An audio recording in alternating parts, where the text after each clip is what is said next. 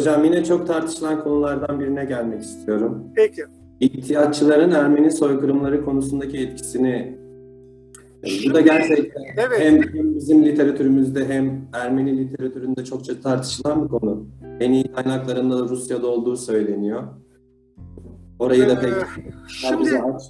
Şimdi bu konuda çok serin kanlı e, analiz yapmak çok e, zor. E, savaş koşullarından bahsediyorsunuz. Savaşın meşru kıldığı, kılmadığı, e, hiçbir savaşta meşru görülemeyecek olan olaylardan bahsediyorsunuz. E, birkaç nokta var söylemek istediğim. Bir, mesela e, son derece namuslu ve e, olabildiğince e, metodolojisi sağlam, argümanı sağlam bir takım Ermeni asıllı sosyal bilimcilerin e, yaptığı analizlerde şöyle bir vurgu var. 1915 olaylarını tetikleyen olay Çanakkale Savaşı. Yani İngiliz ve müttefik donanmasının Çanakkale boğazını zorlaması Türkiye'yi iki cephede savaşa açık hale getiriyor gibi. Yani son derece acil bir durum var. Boğazları koruyamazsanız çünkü donanma, müttefik donanması Çanakkale boğazını geçerse İstanbul düşecek demektir. İstanbul düştüğünde belki Türkiye düşmeyecek. Yani belki işte sürgün hükümeti diye İstanbul'dan başka bir yere nakledilecek hükümet. Bunun hazırlıkları var zaten e, Türkiye'de e, savaş çıktığında eğer ki İstanbul'da duramazsak nereye gideriz tartışmaları var, seçilmiş yerler var. Şimdi e, bu bir zorluk yaratacak. O yüzden de mesela bu Ermeni tarihçileri bu e, trajik tesadüfe dikkat çekiyorlar. Yani e, birdenbire Türkiye telaş etti. Batıda Çanakkale'de, doğuda da Rus e, Çarlık rejimiyle işbirliği yapabilecek Ermeniler olursa biz iki ateş arasında kalırız ve hani savaşı daha e, başlangıcında kaybederiz. Böyle bir şey. Şimdi bu çok böyle hani sadece stratejiyle ilgili bir argüman. İddiatçıların baştan beri bir azınlık düşmanı olduğunu iddia etmek mümkün değil. Eğer böyle olsaydı 1908'den önce e, Ermeni devrimcilerle hiçbir şekilde işbirliği yapmazlardı. Halbuki böyle bir işbirliği var. 1908'den sonra işbirliği var. Sonra bakın 1909 yılında e, İstanbul'da 31 Mart vakası diyoruz. Biz genellikle böyle olayların gerçek adını koymuyoruz da e, bizi hep yan yollara saptırıcı isimler. 31 Mart vakası bize hiçbir şey ifade etmiyor. Halbuki bir karşı devrim provası desek mesela bu olaya o zaman çok daha rahat anlaşılacak. Çünkü e, 1909 yılı Nisan ayı başında yapılan iş monarşistlerin örgütlediği bir karşı devrim teşebbüsü ve 15 güne yakın tekrar monarşist düzene geri dönülüyor. Ondan sonra da e, Selanik'ten gelen ve yeni düzene bağlı ordu birlikleri sokak sokak savaşıp Onların fotoğraflarını internette görebilirsiniz. Binalara isabet eden şarapnelleri vesaireyi sokak sokak çarpışıp İstanbul tekrar teslim alınıyor.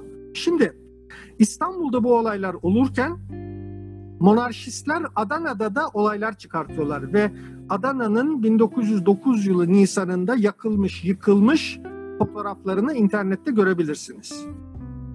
Burada burada söylenmek istenen ki o zaman da propagandası yapılan iş bakın İttihatçılar iş başına geldi ve ülke içinde huzur kalmadı. Bunu dedirtmek. Şimdi İttihatçılar tekrar anayasal hükümet kurulduktan sonra bir soruşturma komisyonu kuruyorlar. Yani 1909'da Adana'da olan olayları soruşturmak. Bunun içinde Ermeni milletvekilleri de var. İttihatçı e, sempatizanı olan doğal olarak ve İttihatçı diyebileceğiniz yahut da tarafsız milletvekilleri de var. Ve onların bu soruşturma raporunda ciddi anlamda e, burada iddiatçıların e, meclise verdiği önergeyle burada bir soruşturma komisyonu kuruluyor ve o komisyon bir etraflı rapor yayınlıyor ve burada e, burada e, Ermenilerin e, monarşist güçler tarafından kışkırtılmış ajanların desteğinde bir e, çapulcu harekatıyla işte Adana'nın yakıldığı, yıkıldığı rapor ediliyor. Şimdi ayrı bir şey daha var mesela. 1908'de parlamento açıldıktan hemen sonra iddiatçıların Ermeni e, cemaatine vermiş olduğu bir söz var. O sözde nedir? 1895-96 olaylarında toprakları elinden alınmış Ermeni köylülerine gasp edilmiş topraklarını geri verme sözü. İddiatçılar mesela bunu e, yapmayı çok istiyorlar fakat e, kamuoyunda ya da parlamentoda ya da devlet içinde destek göremiyorlar ve bunu beceremiyorlar. Yani bunu istemelerine rağmen 1895-96'da Ermenilerin kanunsuz bir şekilde ellerinden alınmış topraklarını geri veremiyor iddiatçılar. Çünkü iddiatçılar bakın 1908'den 1913'e kadar aslında kendi başlarına hiçbir zaman iktidarda değiller. Koalisyon olarak ve e, kendilerini bir şekilde kabul ettirme derdindeler. 1913 sonrası iktidar olacaklar. Orada da gene dengeleri şey yapmak zorundalar. Göz e, ardı etmemek zorundalar. Şimdi Ermenilerle ilgili 1895-96 dedik, 1909 dedik. 1915'te bakın bu işler tartışıldığında iddiatçılardan Cavit Bey ve Hüseyin Cahit Yalçın. Bunlar o sırada e, sorumlu mevkilerdeler devlet yönetiminde ve istifa ediyorlar. Biz böyle bir kararın parçası olmak istemeyiz diye.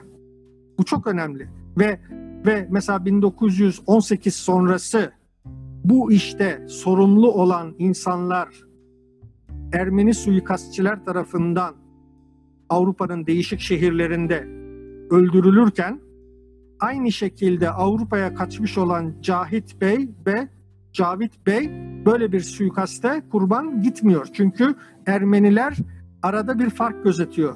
Bu iddiatçılar böyle bir işin içinde değildi. Öbürleri bu işten sorumluydu diye. Yani iddiatçıların hepsini bu olaydan sorumlu görmek ve göstermek doğru değil. Az önce Ahmet Rıza'dan bahsettim. Ahmet Rıza iddiatçıların sürgündeki lideri 1908'e kadar. Ondan sonra meclis başkanlığı e, ayan üyeliği yapıyor ama bir şekilde tabii gündelik politikanın dışında yer alıyor. 1909'da öldürülmek üzere aranan iddiatçılardan bir tanesi. Yani son derece ciddi bir adam. Bu ciddi adam hem 1915'te hem de 1918 sonrası bu e, yargılamalar yapılırken bunun savunulacak bir tarafı yok. Yapılan işler hiçbir şekilde savunulamaz deme cesaretini gösteren ender politikacılardan biri. Şimdi baktığınız zaman böyle bir durum var. O yüzden de e, iddiatçıları bir bütün olarak almak ya da iddiatçıların hepsi baştan beri bu işin peşindeydi. Baştan beri e, Türkleştirmek adına e, herkesi e, tartaklamaya niyetleri vardı diye e, konuşmak çok bana şey geliyor. E, kanıtları e, iyice sunulmadan yapılırsa böyle e, total iddialar bana pek inandırıcı gelmiyor. Teşekkür ederim hocam. Rica ederim. Bu söyleşide sorulan sorulardan da paradoksal bir durumu ortaya koyuyoruz. Bir kısım arkadaşlarım, e, katılımcılarımız işte İttihat Terakki'nin içinde Ermeniler var mıydı derken bir kısım arkadaşlarımız Ermeni tecirini sor, Ermeni tecirini sor diyorlar. Ermeniler vardı demek e, tam doğru değil. Çünkü hiçbir zaman Ermeniler doğrudan İttihat Terakki'nin içinde yer almıyorlar. Onların kendi örgütleri var ama ittifak yapıyorlar. Yani iki veya üç değişik partinin diyelim belli konularda aynı görüşleri savunması, mecliste aynı doğrultuda oy vermesi. Yoksa e, Ermeni e, Ermenilerden doğrudan doğrudan İttihat Terakki içinde yer alan var mıydı dediğim zaman pek aklıma gelmiyor. Yahudilerden var ama e, Rumlardan yok. Arnavutlardan var gibi. Araplardan var gibi ama e, sayısı e, gitgide azalıyor. Çünkü bakın e, özellikle 1912 milliyetçiliğin kabarması vesaire Birinci Dünya Savaşı'nın yaklaşması Ee, biz Türkiye'de tarih okurken sadece e, Birinci Dünya Savaşı 1914 yılında çıktı. Onu da işte bilmem e, Saraybosna'da Arşidük öldürüldü de o yüzden çıktı diye son derece böyle basite indirgenmiş bir hikaye olarak dinliyoruz ya da anlatıyoruz. Halbuki öyle değil ki 1905-1906'dan beri Avrupa'da acaba bugün mü yarın mı dünya savaşı çıkacak diye bir endişe var. O yüzden... Hocam tam da tam da Birinci Dünya Savaşı noktasına geldiğimizde evet. o alakalı da çok soru alıyoruz. Hep şöyle bir yanlış inanış var ya da şöyle bir iddia var.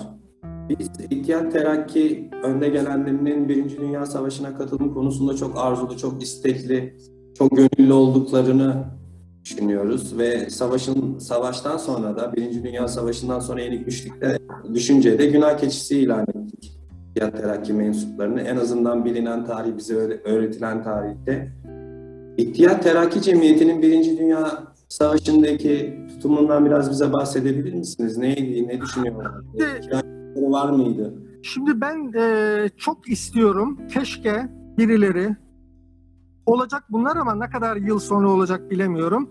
E, aslında birkaç tane Birinci Dünya Savaşı ile ilgili ciddi kitap çıktı. E, Türkiye'yi ilgilendiren yani Birinci Dünya Savaşı sırasında Türkiye. Şimdi mesela bakın savaş demek sadece savaş oluyor demek değil. Savaş sırasında bir ekonomi gidiyor, bir toplum gidiyor.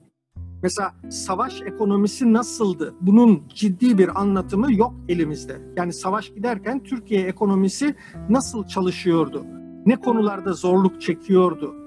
Ya da ne konularda karşısına yeni fırsatlar çıktı? Bu tabii bakın savaştan, cephe savaşından, ordulardan bambaşka bir konu.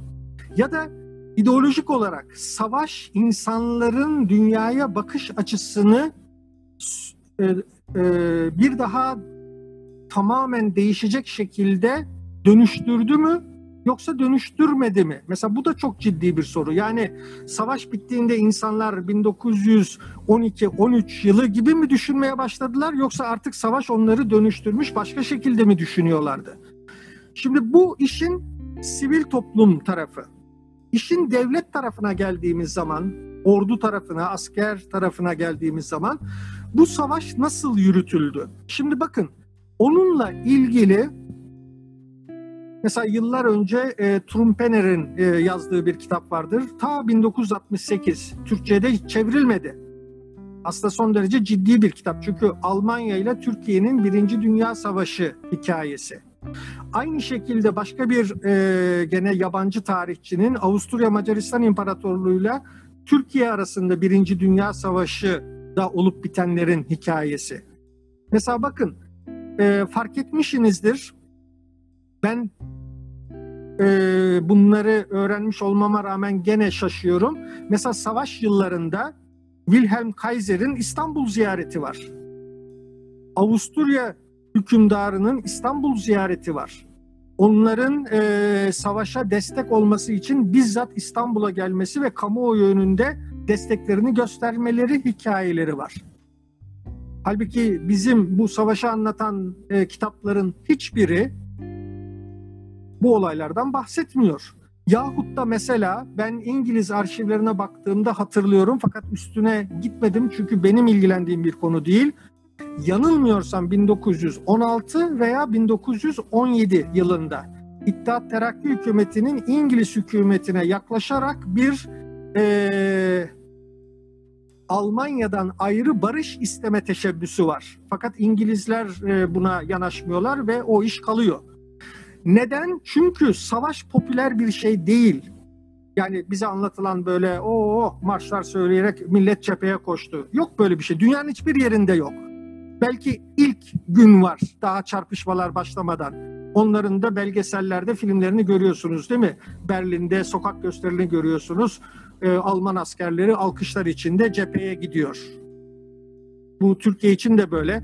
Yakın zamana kadar bu belgeseller Türkiye'de gösterilmezdi. Şu anda mesela e, arasanız internette buluyorsunuz Galata Köprüsü'nü geçen ve cepheye gidecek askerlerin resmi geçidi. Bunlar her ülkede bir şekilde kamuoyunu savaşa hazırlamak için yapılan işler. Yahut da Almanya'da Doğu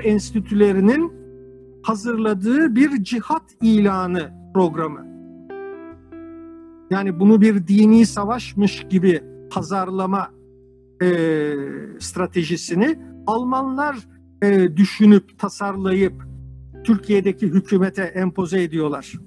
Mesela Türkiye'deki hükümetin böyle bir dini e, cihat ilan ediyoruz diye bir fikri yok. Mesela iddiatçıların hiçbir zaman dini dini dayanaklara e, sarılarak iktidar olma hevesleri yok. Böyle bir şey yok. Ama Almanya mesela böyle bir e, stratejiyle ortaya çıkıyor. Şimdi e, o açıdan bakıldığında bu savaşa girme girmeme hikayesi.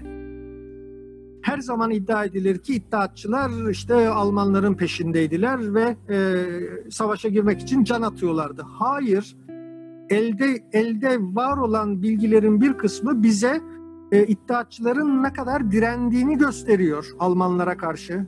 Almanlar Türkiye'yi savaşa sokmak için uğraşıyorlar. Türkiye'de bunu geciktirmek için elinden geleni yapıyor. Şimdi işler böyle bir e, şey. Yani e, çok yüzeysel bakmamak lazım bu e, konulara. O açıdan bakıldığında Birinci Dünya Savaşı'nın bir de tabii şunu düşünmeniz lazım.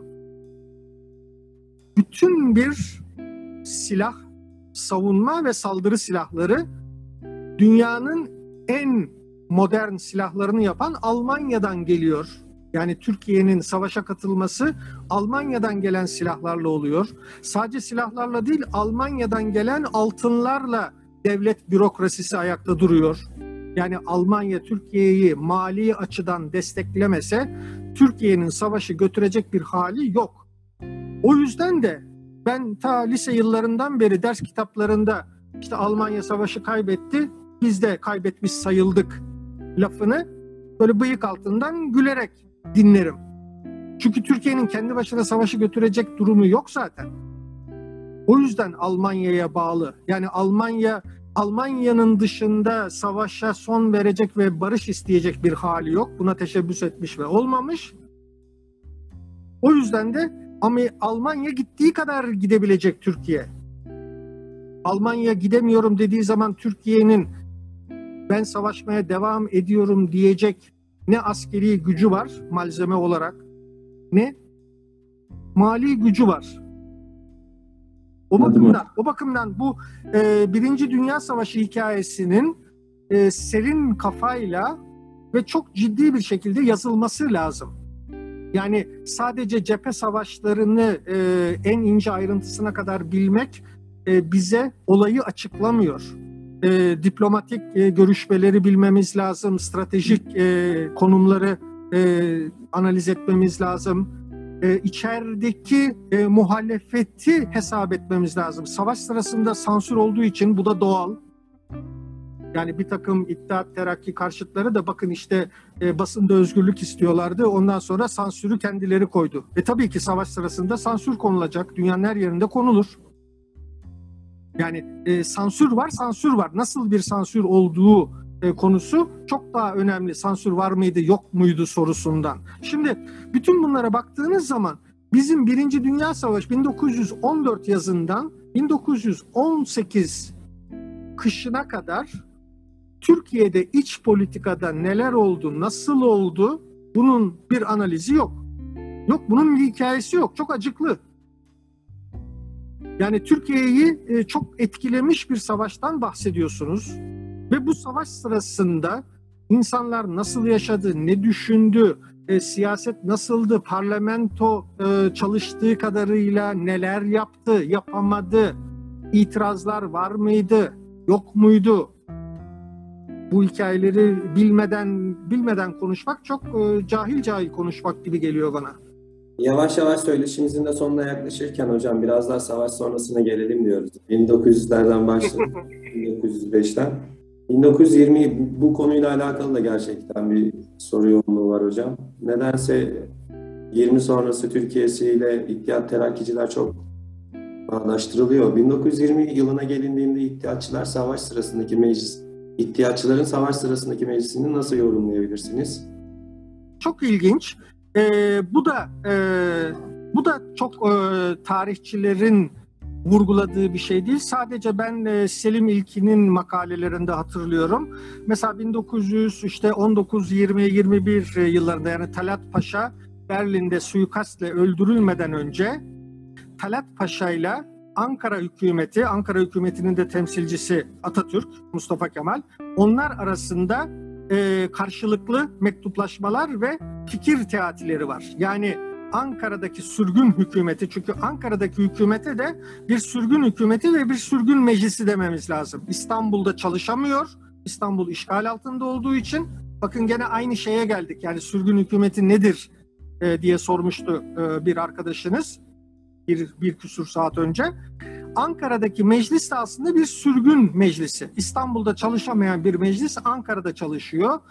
Ee, ve Ankara'daki meclise dayanan bir hükümet meşru hükümet olduğunu hem ülkeye hem yurt dışına ilan ediyor. Şimdi bakın e, aslında 1919-20'de bir yurt dışına kaçmış Talat Paşa'nın, Enver Paşa'nın, ondan sonra Cavit Bey'in, Cahit Bey'in vesaire İtalya'da öldürülecek olan e, Said Halim Paşa'nın e, sürgün hükümetine benzer bir hükümeti var gibi gözüküyor.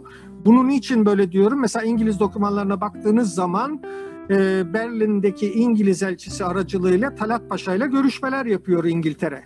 Bu ne demektir? Talat Paşa'yı hala potansiyel bir iktidar odağı olarak görüyor demektir.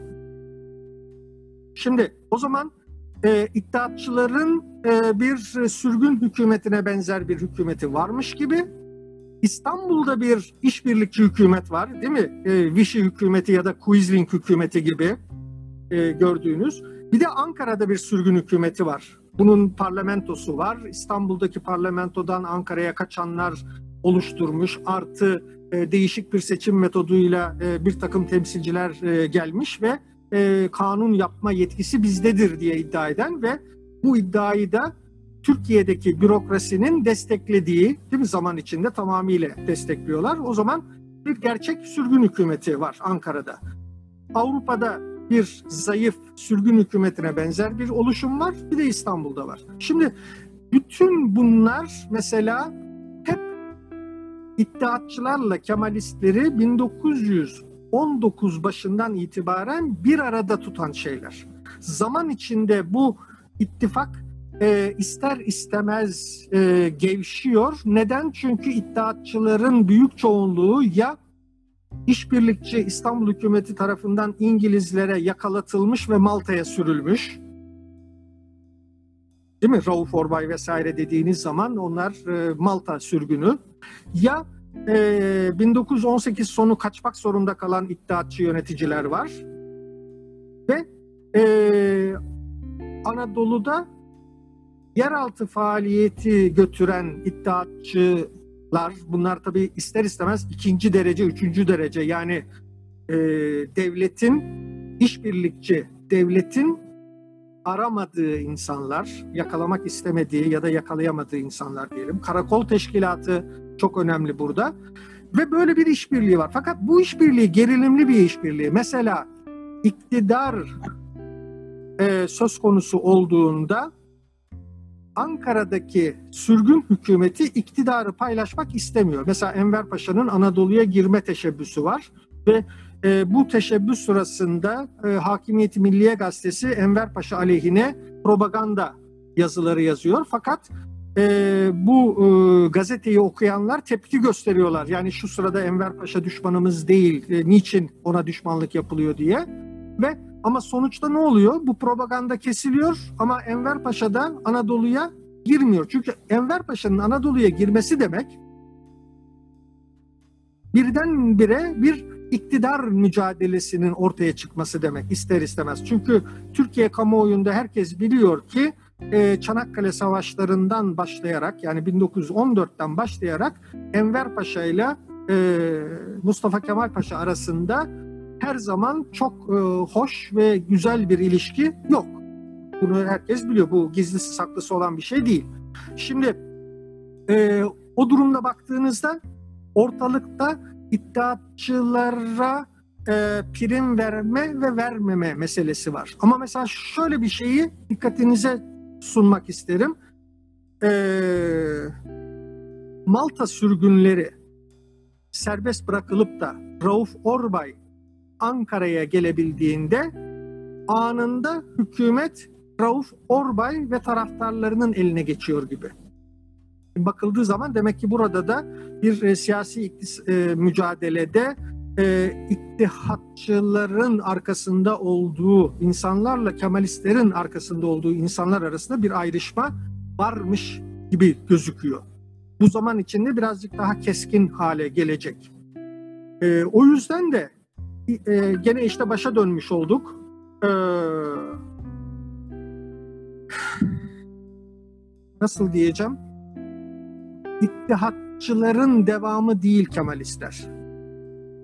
Arada arada köprü vazifesi gören bir takım e, bürokratlar e, var ama bu köprü vazifesinin görülmesi ve aradaki ilişkinin savaş koşullarında katlanılabilir düzeyde tutulması demek hiçbir zaman İttihatçılarla Kemalistlerin göz göze bakıştığı anlamına, birbiriyle çok iyi anlaştığı anlamına gelmiyor. Hatta hatta mesela diyebilirsiniz ki 1920'de Ankara'da meclis açıldığında e, bir yeni anayasa teklifi yapıldığında meclisteki üyelerin epeyce bir kısmı diyor ki biz zaten bir sürgün hükümetiyiz. Bizim e, 1908 sonrası uygulanan anayasadan bir şikayetimiz var mı? Yok. Savaş içindeyiz. Yeni bir düzen kurmuyoruz ki o zaman niçin yeni anayasa yapalım? Elimizde zaten bir anayasa var diyorlar. Şimdi bakıldığı zaman ortada e, sürtüşmeli konuların olduğunu görüyorsunuz. Savaş ortamında bunların mümkün olduğu kadar arka plana atıldığını görüyorsunuz. Çünkü burada bir e, var olma mücadelesi veriyorsunuz.